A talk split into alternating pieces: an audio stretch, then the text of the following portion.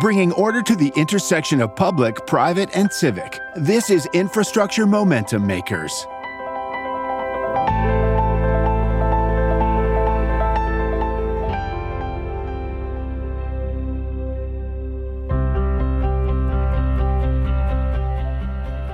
Welcome to Infrastructure Momentum Makers, presented by Ansarada the only software solution purpose built to securely run complex and high value infrastructure procurement. All your infrastructure procurement processes in one place, all in order. And join me, Ratna Amin, as I speak with the movers and shakers at the intersection of the public, private, and civic sectors about the latest breakthroughs and developments in the world of infrastructure. Today, I am joined by the Global Head of Cities and Transportation Policy at Uber, Shinpei Tsay. Shinpei is here today to talk about working on urban mobility globally, inclusivity in transportation, and where transportation and climate change intersect. So let's welcome Shinpei to the show. Well, hi, Shinpei. It's so great to have you on the show. Oh, great to be here. Looking forward to the conversation.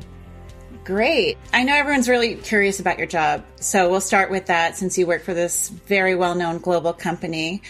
And then we can learn more about you and your story. And there's so much that I find interesting about it. First of all, what is your role at Uber, one of the most important companies in transportation in the world? Yeah, it's a mouthful. I'm the head of global cities and transportation policy. So I sit in the headquarter office work globally, a centralized team that covers different issue areas. And our team covers the issue areas that deal with urban mobility. And I would say that it's across really three pillars that I think are of interest to cities and have material where Uber can make a contribution. One is the environmental impacts, so sustainability. The second are just diversification of mobility services. So we, we have someone that supports new mobility products and they include things like two wheelers and three wheelers around the world outside of the US, taxi partnerships, transit partnerships, a bunch of high capacity vehicles. We have buses in Cairo and so you can imagine like building out the diversity of ways that people can move around, micromobility partnerships. And then the third pillar is what I call like small s, small i social impact, thinking about people with disabilities, how they use the platform, underserved communities, how they use the platform, and making sure that it works for them as well. So we try to cover the spectrum from a city's lens of what's important. That's a really large portfolio of work, I imagine. Can you elaborate on who you work with internally at the company, what groups or teams and then who you work with externally and like what's an average week like for you? Yeah, we work really closely with local policy teams. I think of our job as helping them do their job. So they're the ones that own the relationships with specific city stakeholders, the mayor's office, specific city DOTs. Maybe there's a federal policy team or a national policy team. So they own the national policy arena. So Uber is one of those interesting companies that works in a lot of different policy arenas, right? It is impacted by a lot of different kinds of policies. So we think of our work as helping them have those conversations with their stakeholders, giving them things to share about ways that we're showing up as a business, and then also helping to make connections to other stakeholders, right? That's the way that things are built is not always only about the city. It's also the third sector, right? It's NGOs and other stakeholders and thought leaders. And a lot of my team's work is to develop those relationships, understand what they're looking for, understand where things need to be moving towards and helping to be a conduit for that outside in conversation as well as an inside out conversation. This is what's hard about doing it. This is where we can really make a difference. And I think of our role as being that conduit in a translator in a way. The other way that we bound it though, as you're saying, like it sounds so big, as I said, like it's a mouthful of a title. So the portfolio seems quite vast. We really have to prioritize and make sure that what we're talking about is where there's material impact on the business, right? This is a company It needs to make money. It's a public company. It has shareholders. And so we're thinking about where do we meaningfully show up? So it's not showing up in every single issue. It's about where does it really make sense given the product and the services it's providing. That's a really interesting point. You and I both have worked a lot in nonprofits where there are no boundaries, really. Yes. You have to make them and it's really hard. It's swimming upstream. Is that yeah. a relief to have boundaries? The goal of making money and being accountable to shareholders, does that help you prioritize where to work? I think in a way it actually helps a lot, right? There's a kind of saying in the design world that constraints help make you more creative. And not so much about the investor relations bit, but when I first joined Uber, I was hired initially to build out a program where we would launch initiatives that I am actually speaking about, but it would be a bit outside of core mobility services, which was the rideshare business. And COVID happened. There were significant changes to the organization. There were layoffs. There was resourcing, cutback. A lot of capacity was reduced in order to get us through what was a huge unknown with a pandemic.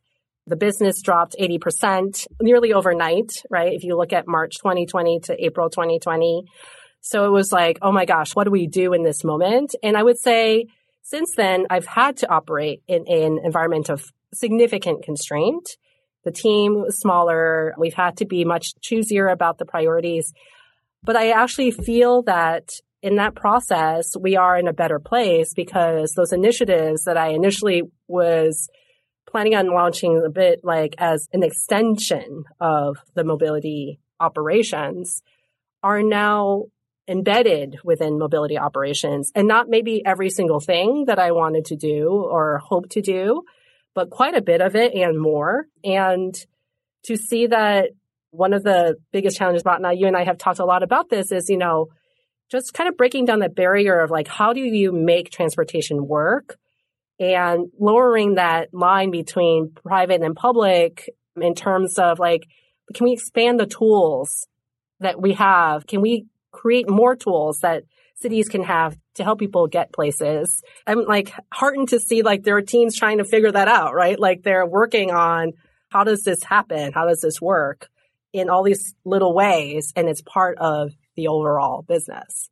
That's really great to hear and remarkable because as many people know that efforts to change how people travel in cities to make it more sustainable and safer and less car oriented have struggled We've made yeah. some progress, but especially in the US, it's been incremental. Other countries, though, are moving at a faster scale, it looks like in other regions, some other regions. I'm curious, based on your experience working at Uber globally, like what do you think are some of those differences? What holds us back a little bit here in the US? I should really position rideshare, right, as a start. This isn't necessarily, to some people use it, a very small percentage of people use it day to day, rideshare itself but maybe more people are on the platform day to day because there's a delivery business now.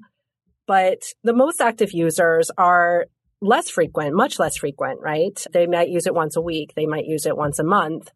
And what they're doing all those other times are largely dependent on what's available in the city and what the city has created infrastructure for and what people feel is convenient and safe and affordable in many cases, many American cities or Canadian cities are, as you're saying, you know, quite car prioritized. And I think of the role of the platform as helping to reduce dependence on that infrastructure by providing other ways. So if you can leave your car home, you have a better chance of taking a train maybe one leg of the trip or catching, if there's micromobility, maybe taking a bike and then maybe you take car share or ride share on the way home, but you have a better chance of really diversifying being a multimodal individual out and about.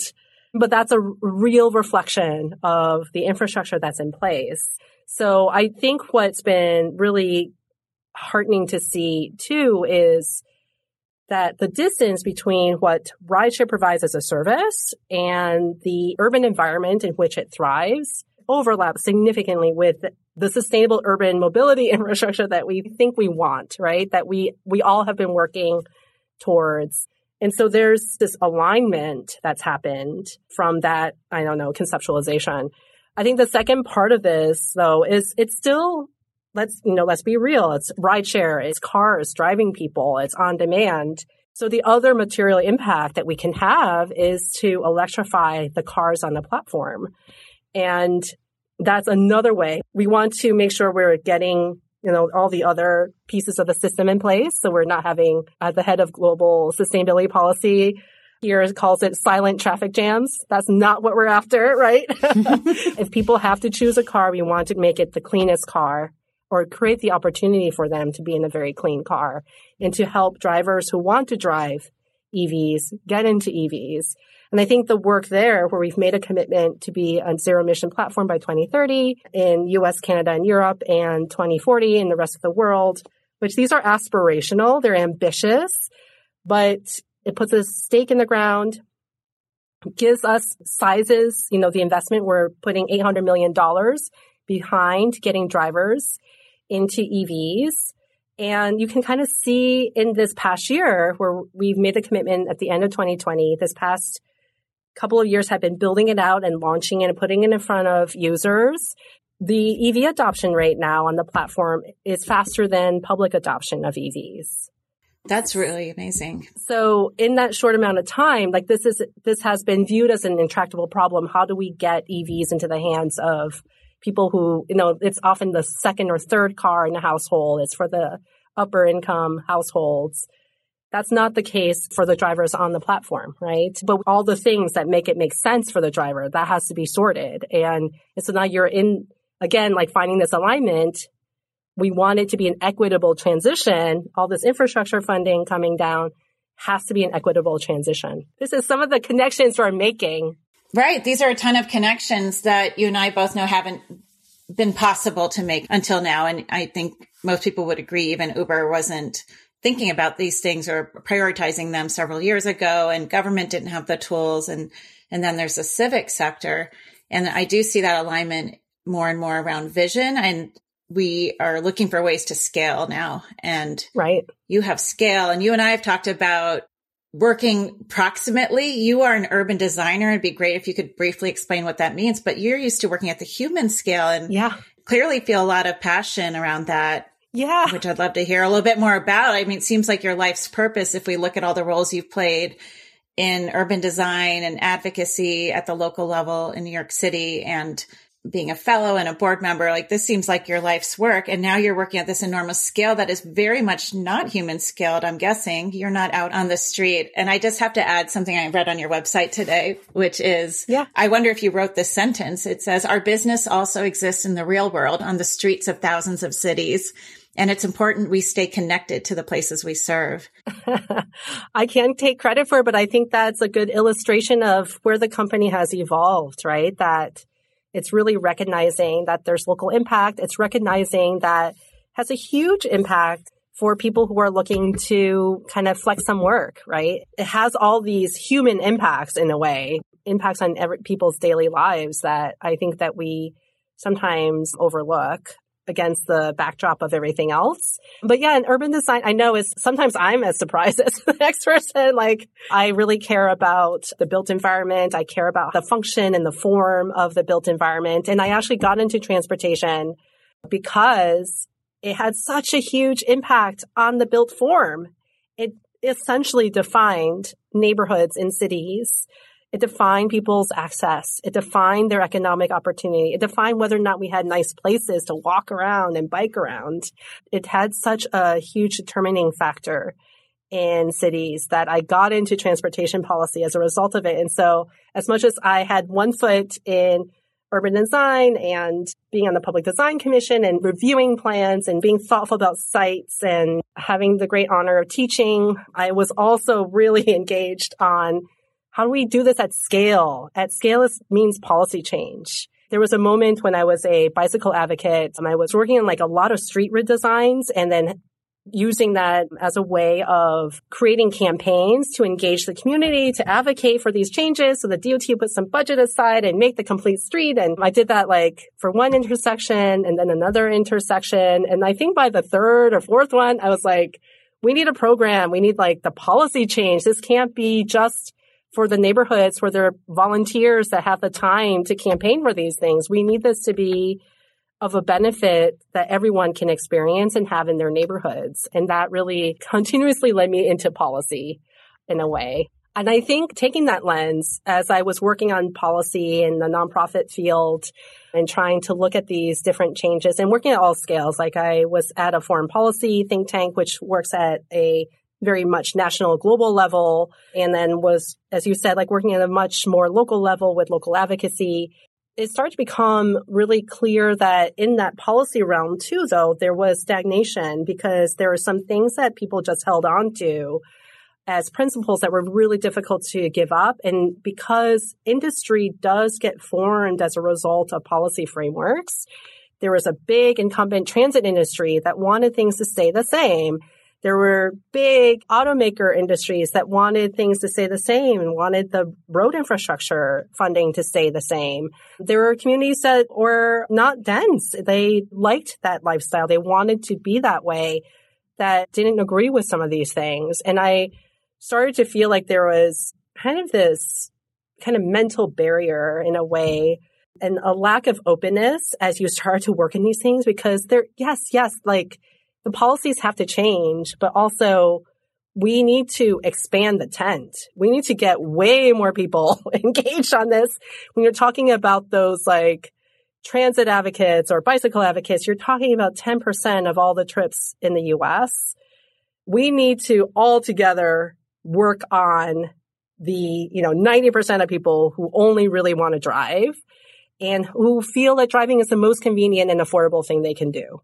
And that's the reality of the situation. And so I really wanted to get into, see if we can like shave off a couple of the percentages there in that group and work at a place that 100 million users.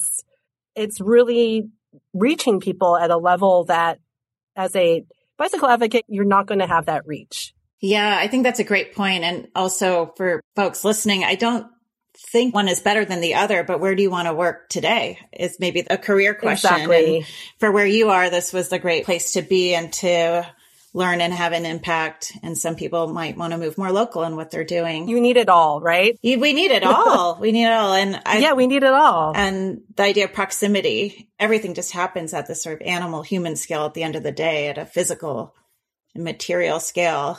Yeah. I mean, even at a big place like this, at the end of the day, it's the executive leadership, right? That makes decisions. They're taking in all the information that they take in and they're thinking through what makes the most sense. And so then being proximate to that process too inside a big organization ends up being influential to a certain extent, right? Because you're having those conversations. You can give new ways of thinking about it. Like, so you, now you're finding it then publicly reflected on our website where we're really embracing the idea that we need to show up in every city. We operate in every city. We're a very much a local operations kind of company as much as it's a global place too. Yeah. And what you're also speaking to, I think, is about getting the whole system in the room. So if you want to change things, it's not just the bike advocates or the yeah. public sector, the public transit, who are communities that spend a lot of time together with themselves because it's right. necessary or because that's just easier to do. And and to get the whole system in the room, which is an, a concept in systems change, there has to be a convener. Someone has to yeah have the resources to invite everybody to the table. So how can people do that? Let's say you're just like working on a highway or a rail project or one single thing, but you want to broaden the conversation. Yeah, I think that's such a good question. And I would say that I don't necessarily believe that's Uber's role. I think that it's in an interesting position right now because it's trying to diversify the platform with lots of different services. So it ends up touching all these different types of arenas. But there are so many, and I, maybe this is a bit of the shift that I kind of would love to see and want, want to contribute to is there's so many nonprofits who are in a position to be in a convening role, but they might have a concept that like the private sector actually doesn't, we want to really limit the private sector participation or we really need to limit this other organization or what have you. I mean, there are these historic concepts that come into play. And I would love to see kind of an update to that. Like, what are we really trying to achieve here all together? Who needs to be in the room for us to do this together? You know, let's not hold on to some of this ideological stuff. Let's really think about like what is necessary for us to make this change together. So I, I do think that we actually have quite a bit of social infrastructure, but we have to kind of update the thinking or be more, much more open and flexible. Yeah, that makes a lot of sense. And I agree. There's a lot of that social and civic infrastructure out there. Are there operating principles or rules of engagement that work for everyone to be at the table together, to especially private sector and those who are uncomfortable for whatever reason with the private sector? Yeah, I, I think something that is really prevalent these days that stand in the way of having more honest conversations about this is a bit of a purity test. Are you on my side? Or Are you on the other side? and a vilification of what other means.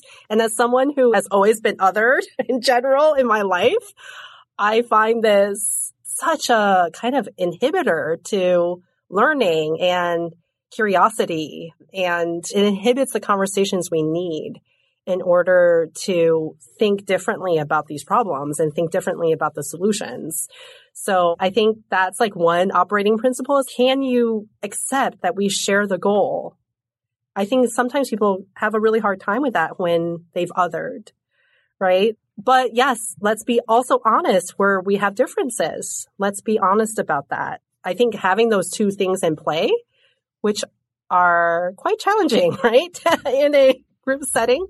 But I think that's what's necessary, right? That honesty about difference as well as the kind of non vilification of mm. that there is an alignment. I think I know what you mean by the purity test. And I agree as someone also who's been othered and kind of separating people into little categories really is just dehumanizing in a lot of ways. Can you explain the purity test though as it exists? I mean, the easiest thing is that like you're not a true bicycle advocate unless you despise cars. And not recognizing that and I think that was one kind of a failing that I experienced when I was a bicycle advocate that the cities were moving and being built in a way where it was really difficult to not have a car if you wanted to live in an affordable neighborhood. And to say that something you absolutely need to live your everyday life suddenly makes you not a supporter of bicycles.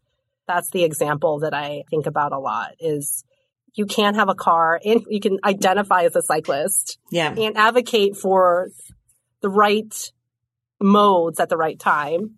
Thank you for sharing that. I've seen the same purity test with transit, public transit versus driving when realistically public transit can't cover most of the trips or meet the needs that a car can. And then there's shaming. There's shaming that goes on with this too, which I think is really unhelpful behavior. So much shaming. so much shaming. So, yeah. Self righteousness. And you, yeah. and you think like I, I have definitely encountered people who have been through like peak oil, oil crisis, 70s, environmental movement, like standing up this thing, having been through the hard part of getting better infrastructure, improving transits, you know, all of it. And, and I think they're just kind of like, can I hang on to this? like, I've been working for so long. I want to hang on to this. And it's, it's like, well, we're still moving forward, right? Like, let's recognize where people are today. Let's recognize yeah. their needs where they are today. And yeah, let's hang on to that and let's do more. Let's not stay there. Yeah, that makes a lot of sense. We still have a long ways to go on the environmental work. Yeah. I want to ask you about what I see as the next edge with that for a lot of groups and institutions, which is what does it look like to really empower people to create their own places and design their own infrastructure to be more sustainable and to do it maybe even faster in a different way than an institution would do it.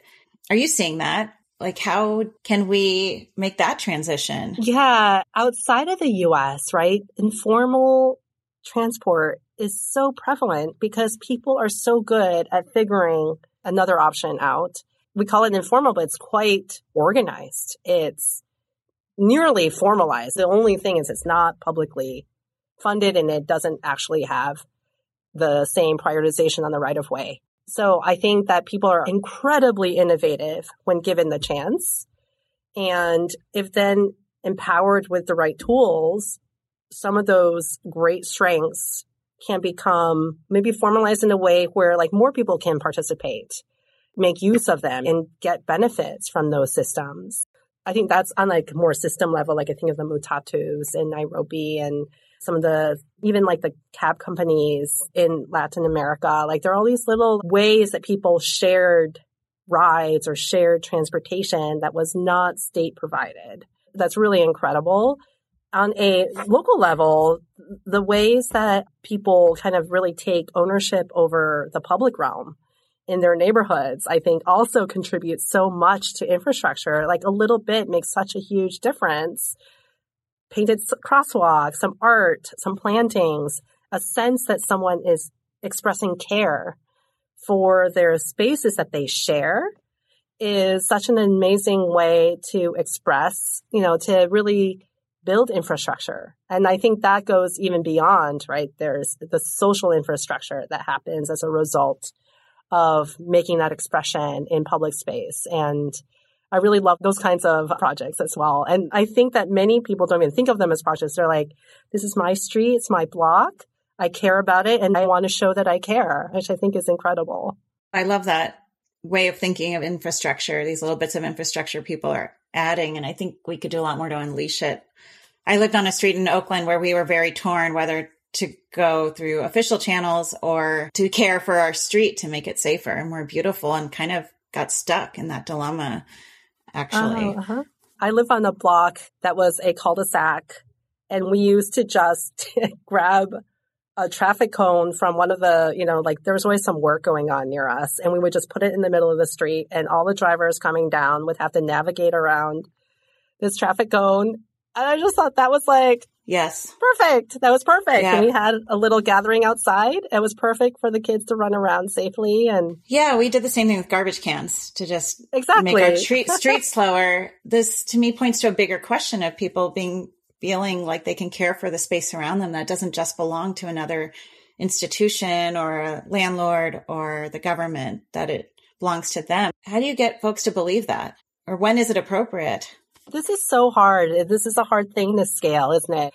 Because I really learned about my ability as a person, a citizen of the city, to want those things and to deserve to ask for those changes when I was working at local advocacy, I did not feel like I had a right to ask for those things.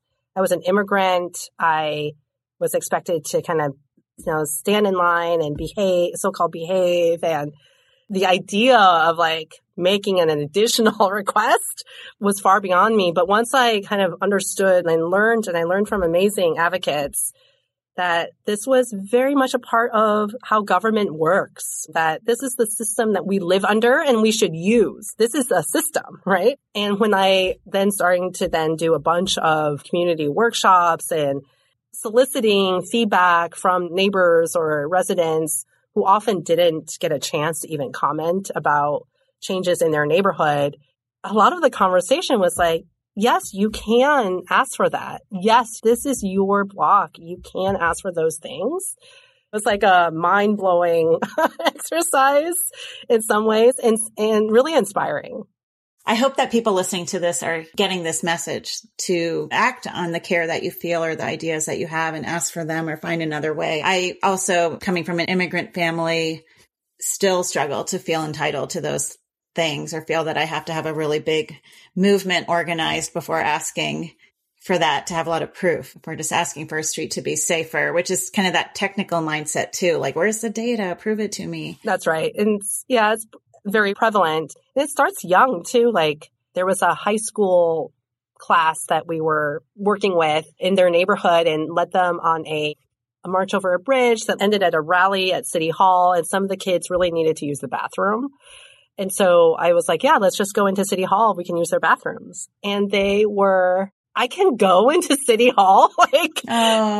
they, it didn't even occur to them that this place was, you know, like this is theirs too. And so I think in other countries, this actually is part of education. Yeah. Learning about the civics, learning about like your neighborhood and learning about how things are created is part of the education. Like in Denmark, it's part of the education.